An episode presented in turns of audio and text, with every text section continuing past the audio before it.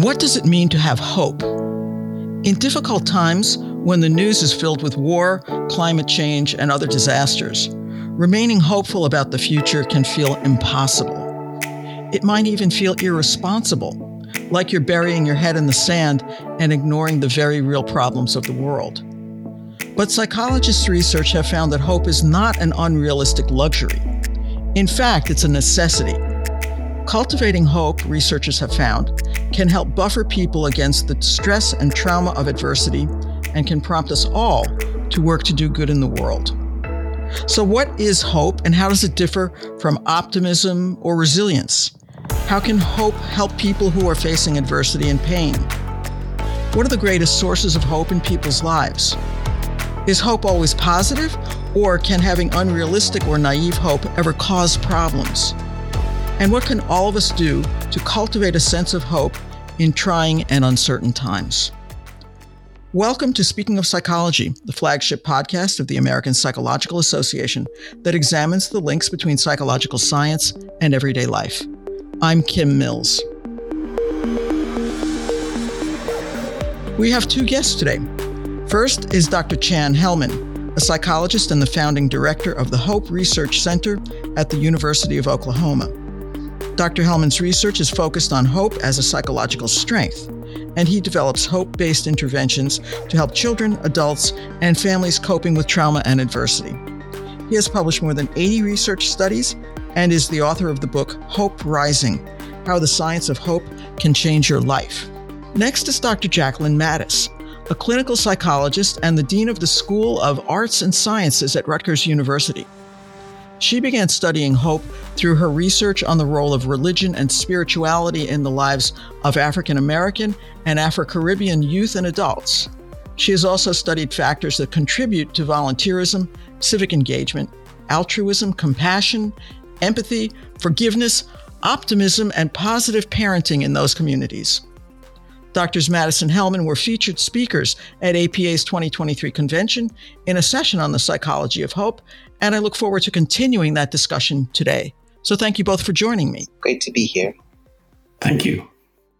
Let's start with a definition, as we often do on uh, Speaking of Psychology. What is hope? How do you define it? So, the way that we define hope is uh, real simply hope is the belief that the future can be better than today and that we have the power to make it so. Um, I think it's really important to clarify that hope is a cognitive process, that it's a way of thinking rather than uh, a feeling or an emotion that, that we might have. Dr. Mattis, does that resonate with you? Absolutely. Yeah. That the, both the path, the notion of pathways and um, the sense of agency that one can change the, the way that things are. So, how is hope different from optimism or confidence, Dr. Mattis? So we think about optimism as the expectation that things will work out in the future, right? The, that so that same sort of cognitive cognitive sensibility that projects you into the future. The difference between optimism and hope is that while optimism is that expectation that things will work out, hope comes with that expectation plus a plan.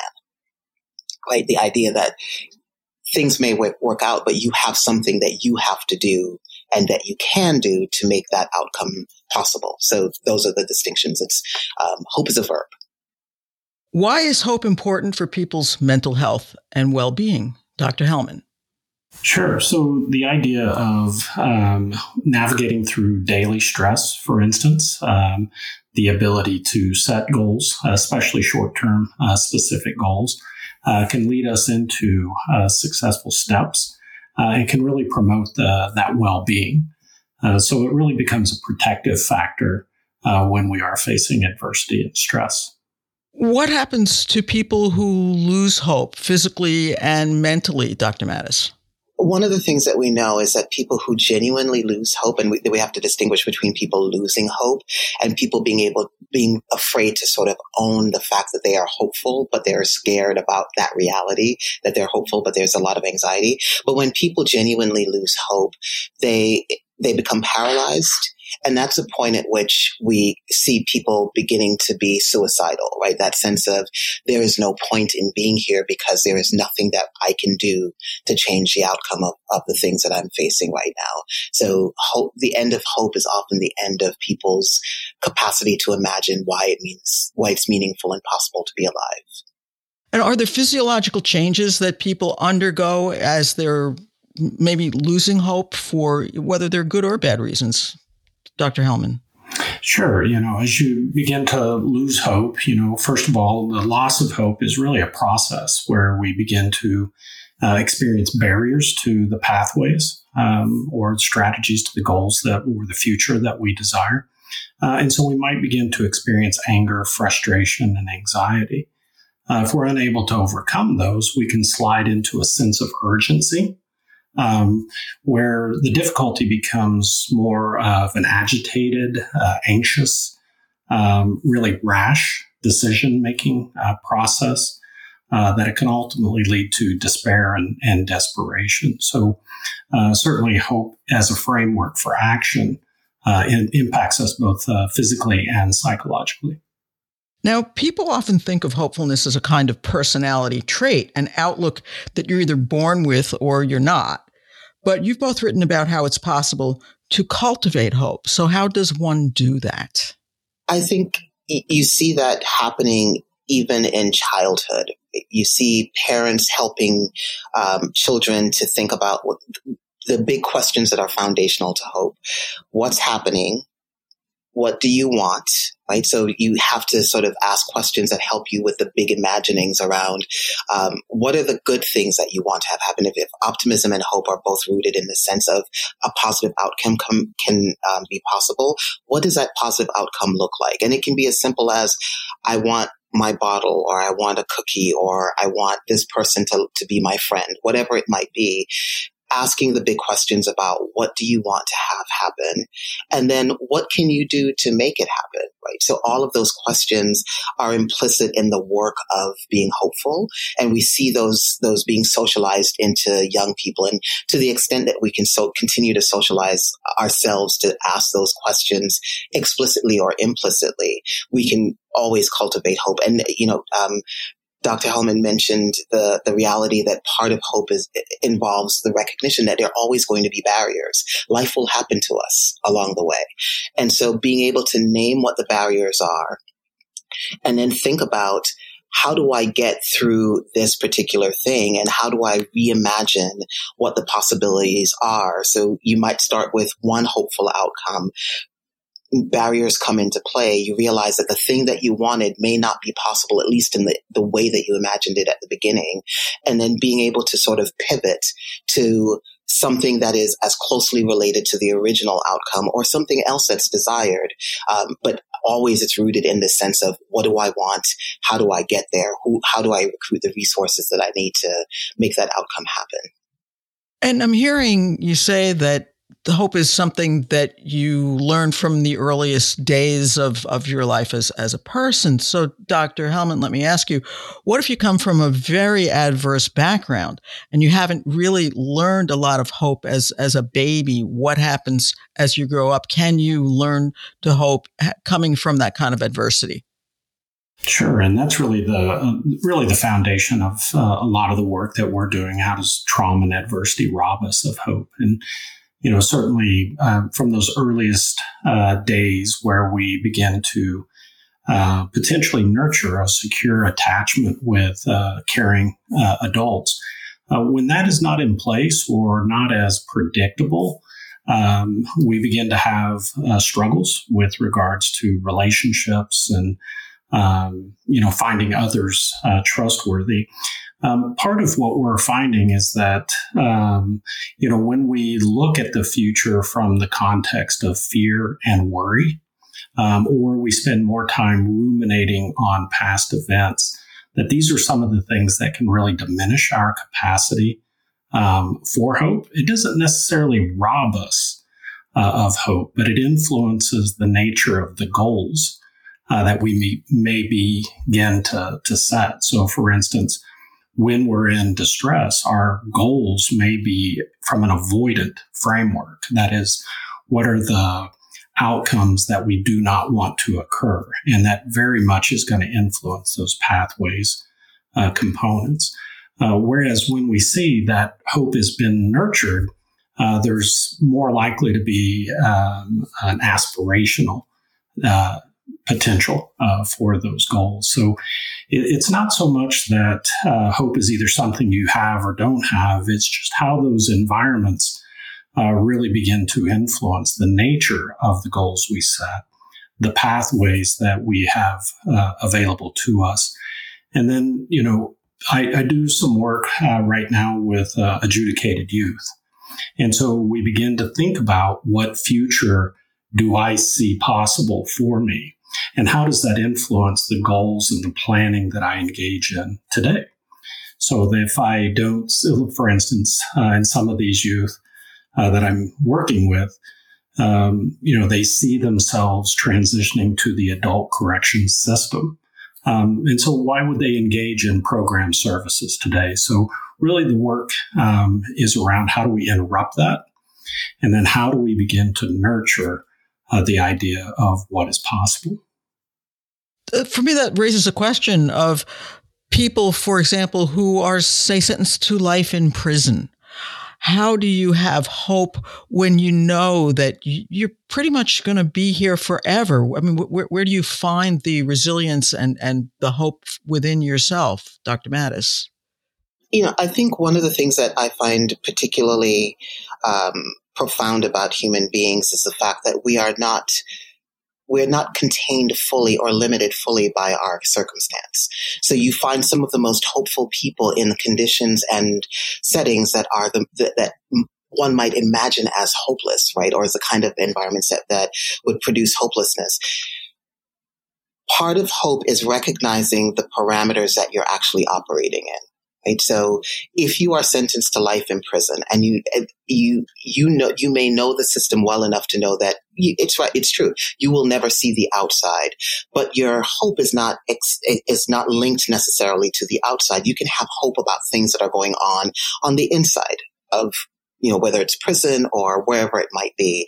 Um, so people it, it, and I don't think it's a compensatory thing. I think people find ways of figuring out how to create the bigness of life given the space that they are operating in. And life can be large regardless of where you are. Right. And so, um, whether you're on the inside of a prison or in any other context, I, I think people find ways of imagining what's, what is the, how big can this life be? And there are, there are lots of people who find ways of achieving that. And there are people who are free and don't, right? Mm-hmm. Yeah, exactly. One of the things that I really like about what Dr. Mattis is talk, talking about, and just made me, you know, really start to think in this moment is, you know, in these various contexts, what are the drivers of hope? Um, and where do, where do we find meaning and purpose, uh, which is highly associated with with our capacity to hope? And so, you know, whether it's uh, developing social relationships, uh, meaningful social relationships in the context of corrections, um, and probably more to Dr. Mattis's uh, areas, you know, e- even that context of spirituality um, and how that can influence and, and be a, a significant driver of our hope. Is it possible to have too much hope? And can having unrealistic or naive hope lead to problems in people's lives. Dr. Mattis, you're smiling. I, am smiling. take this one. I, I, I, don't know that I can imagine a world in which there is too much hope. you know, and again, I think that part of the the the miraculous and beautiful and, and magnificent thing about human beings is the way in which we can cultivate and, and blossom hope. Um, and because hope is not easily calibrated as this, this amount of hope is enough. And then once you cross that barrier, it's too much. People can imagine outcomes that, that others can't imagine. And so while others may respond to, to an individual as if they are too hopeful about the possibilities that lie ahead of them, all of us make it miles because people could only imagine inches. And we decided that inches are just not enough. Like there, there's got to be something. Be- I mean, I, when you think about our popular culture, and you know, my, I used to love watching Disney movies with my nephews and, um, my, uh, God kids. And one of the things that I loved is that a lot of these Disney movies are about there's a boundary that, that your parents or community says you should never cross because it's too dangerous to go beyond that place. And there's always a kid who's like, but I wonder what's beyond there. right. and I think so. I think hope is very much like that. It's the, we have to have at least some people in every family, community, friendship group who, who wonders at the, but how big could it get? And who, who figures out a plan to sort of cross the bridge from what others see as possible to the things that people dream as impossible and then bridge from there to the other impossibles that, that, that are out there. So I don't think you can have too much hope. Dr. Hellman, you agree? I see you nodding. Oh, I'm just, uh, I'm just really excited about uh, that that framework. Um, you know, we we actually talk about children's movies as a fantastic way to help uh, teach and nurture hope um, uh, among our, our youth, our young children. You know, every every one of those Disney movies, the main character had a goal. Yes. Uh, the main character had a pathway and had that uh, agency, and then experienced a tremendous barrier. I mean, that's the, the the the highlight of the movie.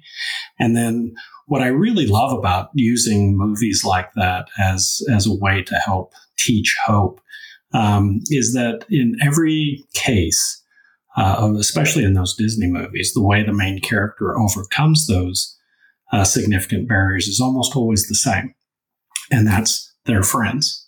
Um, their friends come together, and it just demonstrates that hope is such a social gift. Um, you know, something that we can share. And so, on on the one hand, we can help teacher think or children think about you know, how do your friends help you uh, overcome barriers? And then really, what is your role? You know, how do you help your friends um, when they're facing those difficulties? So it's just a, just a fantastic, and I totally agree that, um, you know, this idea of having, having too much hope is, uh, I, I, kind of understand uh, where it's coming from, but I know the evidence so far isn't really supporting that uh, there's sort of these negative consequences to, to too much hope. And it, you know, to me, it further illustrates this, uh, what I think will be an emerging conversation um, is this idea of collective hope.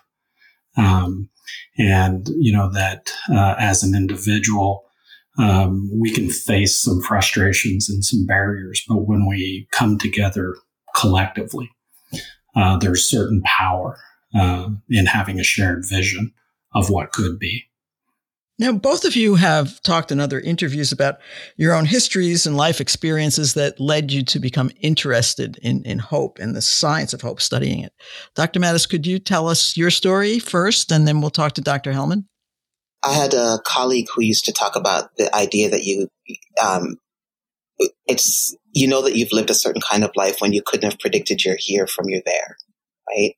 Um, and I th- one of the things that I'm always attentive to is the reality that there's nothing that would have predicted me being here in the space that I am right now. Um, when I think about, I talk about my, my great great grandfather a lot, right? Because he is the first named enslaved person that I know of in our family. Others who, um, were enslaved in our family who I, I don't know who, what their names were. Um, but I think about what Samuel Easton, who's my great great grandfather, I think I think about what he endured on an everyday basis, right? And the idea that he had to develop in his head that it was possible for him to buy his way out into freedom and that it was possible to figure out how to buy his children into freedom and to buy his wife, which he never was able to do. Um, but as far as our, our family story goes, but the, the, when there are externalities that you, that are so immense, right? Systems and structures that are, are intent on your destruction, essentially, and on diminishing you and your humanity. And if he could find a way of imagining a, a set of possibilities that he then worked his way through, that for me is the ultimate example of I, I don't think anything is possible. I don't, I would never ever say that, right? But I think much more is possible about our lives than, than we could have imagined. And I think about the fact that Sam Easton couldn't have imagined his great great grandchildren he could he couldn't have imagined us in another country that he didn't even know about necessarily. And he couldn't have imagined that we would be able to achieve the things that he actually set in motion right through small actions and the ways that he raised his twin sons and the way that they then learned to raise their children um, and the, the things that they moved out of our path so that other things were made possible. All of those things are are are for me the um, the result of people deciding to hope. And I'm, I'm very conscious of the fact that I am the, I am the result of my mother's hope, right? Her, her decision every day to struggle to educate her four children, despite enormous barriers and enormous challenges. And, you know, she, she got to see us get to the places where she hoped us into and beyond. So, um, I'm, I'll, I'll leave it at that. I'm, I, am i am very conscious of the fact that I'm, I'm the product of someone's hope, which also means I have a responsibility to hope for my nephews and right, my nieces right. in ways that I, I, you know, were done for me. And you know, we talk a lot in psychology about generational trauma, but what you're talking about is generational hope. Yes, yes, absolutely. Absolutely. And without that, generations die. Hmm.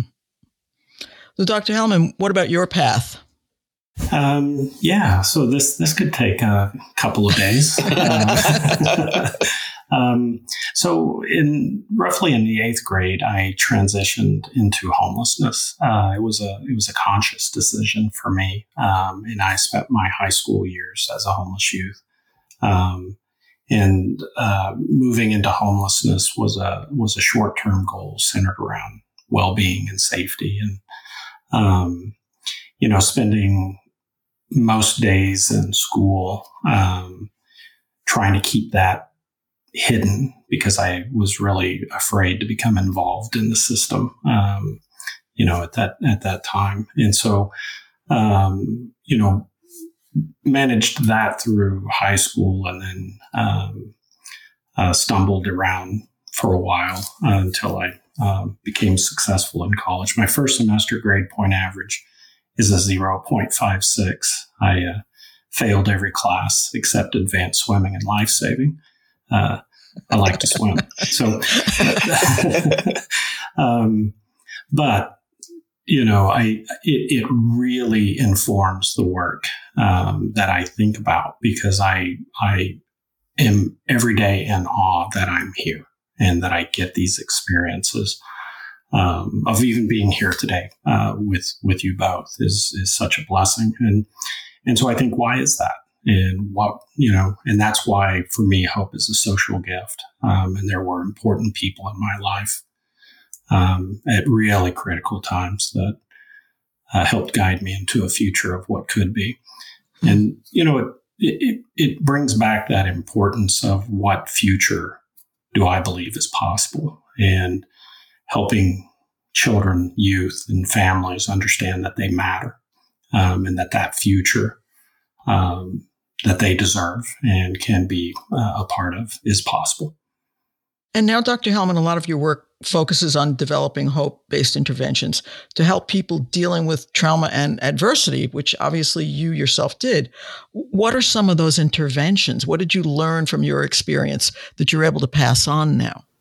Sure. So um, we actually have started to use hope really more as a framework for action. Uh, Dr. Mattis made the comment at the very beginning that I love hope is a verb.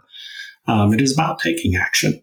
And so it's the idea of how do we begin uh, the process of uh, client centered or person centered goal setting. Oftentimes, the system uh, infuses the goals um, uh, that clients need to navigate through. Um, but this is a process where they are um, having a voice within the context of goals. Um, so I'm talking about parents who have had their children removed and their system involved. So at what point do they get to be involved in setting goals for themselves and their families? And then how our program services pathways uh, to helping them achieve um, those kinds of goals. uh, ultimately, we've taken that to an organizational uh, framework where we're working to create hope centered um, organizations like uh, human services or health departments, etc. Dr. Mattis, you came to your interest in hope through studying religion and spirituality in African American communities. Do you think that religion or spirituality is, is a necessary ingredient for hope? Or do atheists or people who don't consider themselves spiritual find hope in other places? I think there are different tools that people use to find hope for people who are religious or religiously spiritual. And I'll, I'll distinguish between um, the, the, terms religiosity and spirituality. Um, for people who are religious or, or religiously spiritual, the their faith can often be the source of their hope, right? So, um, so let me take a step back and define this and then come back to that point. So religiosity we can think about as a system of beliefs that are codified, um, you know, and passed along over time that help us understand um, big existential questions through the idea of the existence of a god or system of gods. Right. So, if you're religious, there are there, there's there's a God involved and there's a community involved because religio sort of comes back that that Latin word comes back to the notion of community. Um, and so for, pe- for people who are religious, the, a God or system of gods can be the foundation of the idea that there is something bigger than us that is guiding how life unfolds. And for some people, um, and some religious communities, the idea of a predestination, that there is a bigness to, um, the, and a, a set of possibilities surrounding your life that you may not be aware of, but there is a God that is guiding you towards that, right? So that the idea that you are, um, you are loved by God or that you are, especially for um, Judeo-Christian communities, the idea that you're loved by God, that you, that there are things that you are going to accomplish as a purpose to your life helps reinforce a sense of hope. However, spirituality, right, in contrast to this idea of belief in God and um, in the rituals and, and practices and, and the texts around that, spiritual people believe in the, the idea that there is a sacredness to life that makes life and living things inviolable, right? So if I if I, I can be religious and not spiritual, right? So I can, I can have texts around me and have practices that I engage in and believe in a God, but not treat others around me as if their lives are sacred. And so, you know, I like to think about religio spiritual people as people who believe in something bigger than themselves and also believe that fundamentally life is sacred. But there are, there's, there are atheists who are spiritual, who believe that life is sacred and in whatever way they construct that. Um, and for them, it's the sacredness of life that is the foundation and the idea that life is still filled with purpose. It may not involve a God but it's still filled with purpose and we are connected to each other in that purposefulness that may be the foundation for them um, of the that same sensibility. So at the roots, they're very similar. It's just God's God's absent for one set of people. Does that influence the degree of hope that a person might feel? So if you don't believe in a God or you don't believe in an afterlife, are you possibly less hopeful than people who do think that there's something more? I don't believe that that's true. I think there are people who can be profoundly hopeful who do not believe in a God. And I think there are people who believe in God who are not hopeful at all. Right. So I think it's how we make meaning of the world and how we embrace it. Um, Dr. Hellman used the, the language of mattering before. To the extent that we see our lives and our presence here on this planet at this time as mattering and the people around us as mattering, that I think helps shape the foundations of our hope. And it doesn't have to be rooted in, I, I don't think there's, there's either one of those stand, stand, uh, stances, either being religious or being atheist that influences the degree of hope that one has. I think it really is about how you make meaning in the world and the, the extent to which you have, um, the capacity, the joy of being able to imagine and for some people, the capacity to imagine has been so squashed by others around them, by structures around them, that they can't, that, that their hope may be much smaller, but it's not because of anything else than the fact that hope is a function of who is around you, either said, you know, fueling the fire or throwing water on it. right? So if you, if you happen to find a life where you can make meaning and there are others around you who can, you know, add fuel to that fire and egg you on, and you can deauthorize those who are causing harm to you, which is not always easy, right? So, and deauthorizing means, um, someone tells you that you will never be that big and you say, yeah, I'm not listening. you, you, that's, that's you. That's about that, that, that narrative is about you or just yeah. watch me. Right. So yeah. that capacity in people, um, and the capacity to simply wildly ignore hmm. right is it's a real tool in being able to fuel one's own hope. Dr Hellman do you see that as well? I mean have you ever made comparisons between people who are religious and spiritual and, and the level of hope that they might feel compared to other folks? Yeah so i i um I agree with everything that Dr. Mattis said. Um, you know, that um, there are hopeful people who are atheists and there are hopeful people who are uh, deeply, deeply religious and vice versa um, as, as well. I, I, have been involved in some research where we've looked at um, uh, youth and their participation um, versus lack of participation or not participating.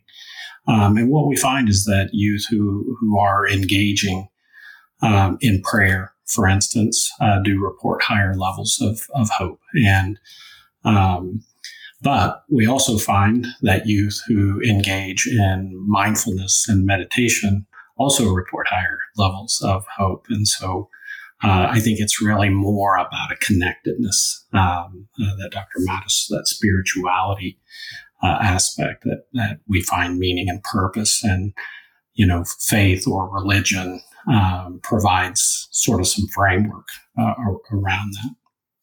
What are the big questions yet to be answered in the areas that you're studying? Dr. Mattis, let's start with you. There, there's so many. I think the question of um, for one of the questions for me is how hope is linked to other human virtues. So um, I'm really interested in the link between hope and one's willingness to be altruistic, or hope and one's willingness to um, engage in what I think about as the inconvenient virtues. Forgive, right? So forgiveness. So what is it about um, some people's ability in some moments to imagine that a different kind of relationship is possible between them and others or a different kind of world is possible, especially in, in the kinds of times that we're seeing right now.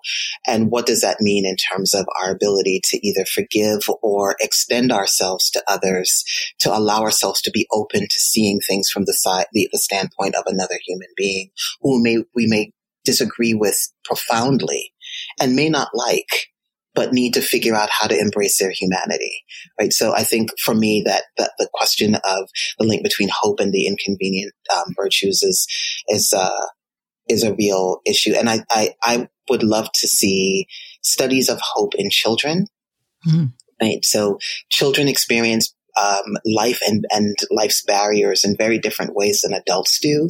And the I, I don't see a lot of studies on how six year olds who are faced with a, um, a moment where they can imagine and dream and plan a pathway, how they do that and how they ignore the adults who tell them, Oh, that's not possible. That. You can't do that. Right. And then they just become their beautiful six year old selves and like they go off and, and do the thing. And then they look back at you like, ah, tell me another thing I can't do, right? So um, I think master hopers at, at early ages, I would love to see a, stu- a, a set of studies on.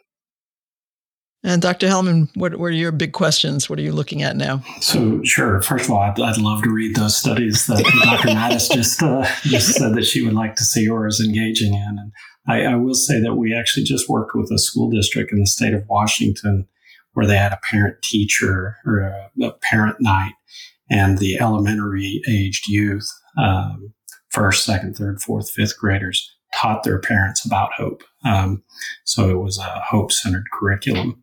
Uh, in that space, uh, which was uh, fun to watch. So we'll see. We'll see what the data says on on that. The two areas that come to mind for me um, that I'm really interested right now is is the is the new sort of conceptualization of collective hope using goals, pathways, and willpower that we exist in a social uh, environment. And so I think about uh, the importance of a community coming together with a shared vision of what could be. And that as an individual, I might be frustrated and overwhelmed, but that together uh, we can find those pathways and strategies, and there's a shared energy. And so I'm really interested in that in the context of social movements um, and also in the context of climate change, perhaps. Um, and then the final area that I'm uh, also interested in is how do we use the framework of hope to advance social policy? Um, we have such a such a tremendous divide, and so it makes me wonder if we start with the idea of uh, identifying common goals such as well-being, that it's the pathways we can debate, um, and that if we collectively can come together, that well-being is the common goal, then the framework of hope maybe a, a framework to help resolve tremendous conflict. Well, this has been really interesting. I appreciate both of you joining me today, and I thank you for the important work that you're doing and the hope that you're giving us all. Thank you. Thank you. Thank you. You can find previous episodes of Speaking of Psychology on our website at speakingofpsychology.org or on Apple, Spotify, YouTube, or wherever you get your podcasts. If you have comments or ideas for future podcasts, you can email us at speakingofpsychology at apa.org. Speaking of Psychology is produced by Lee Weinerman. Our sound editor is Chris Condayan. Thank you for listening. For the American Psychological Association, I'm Kim Mills.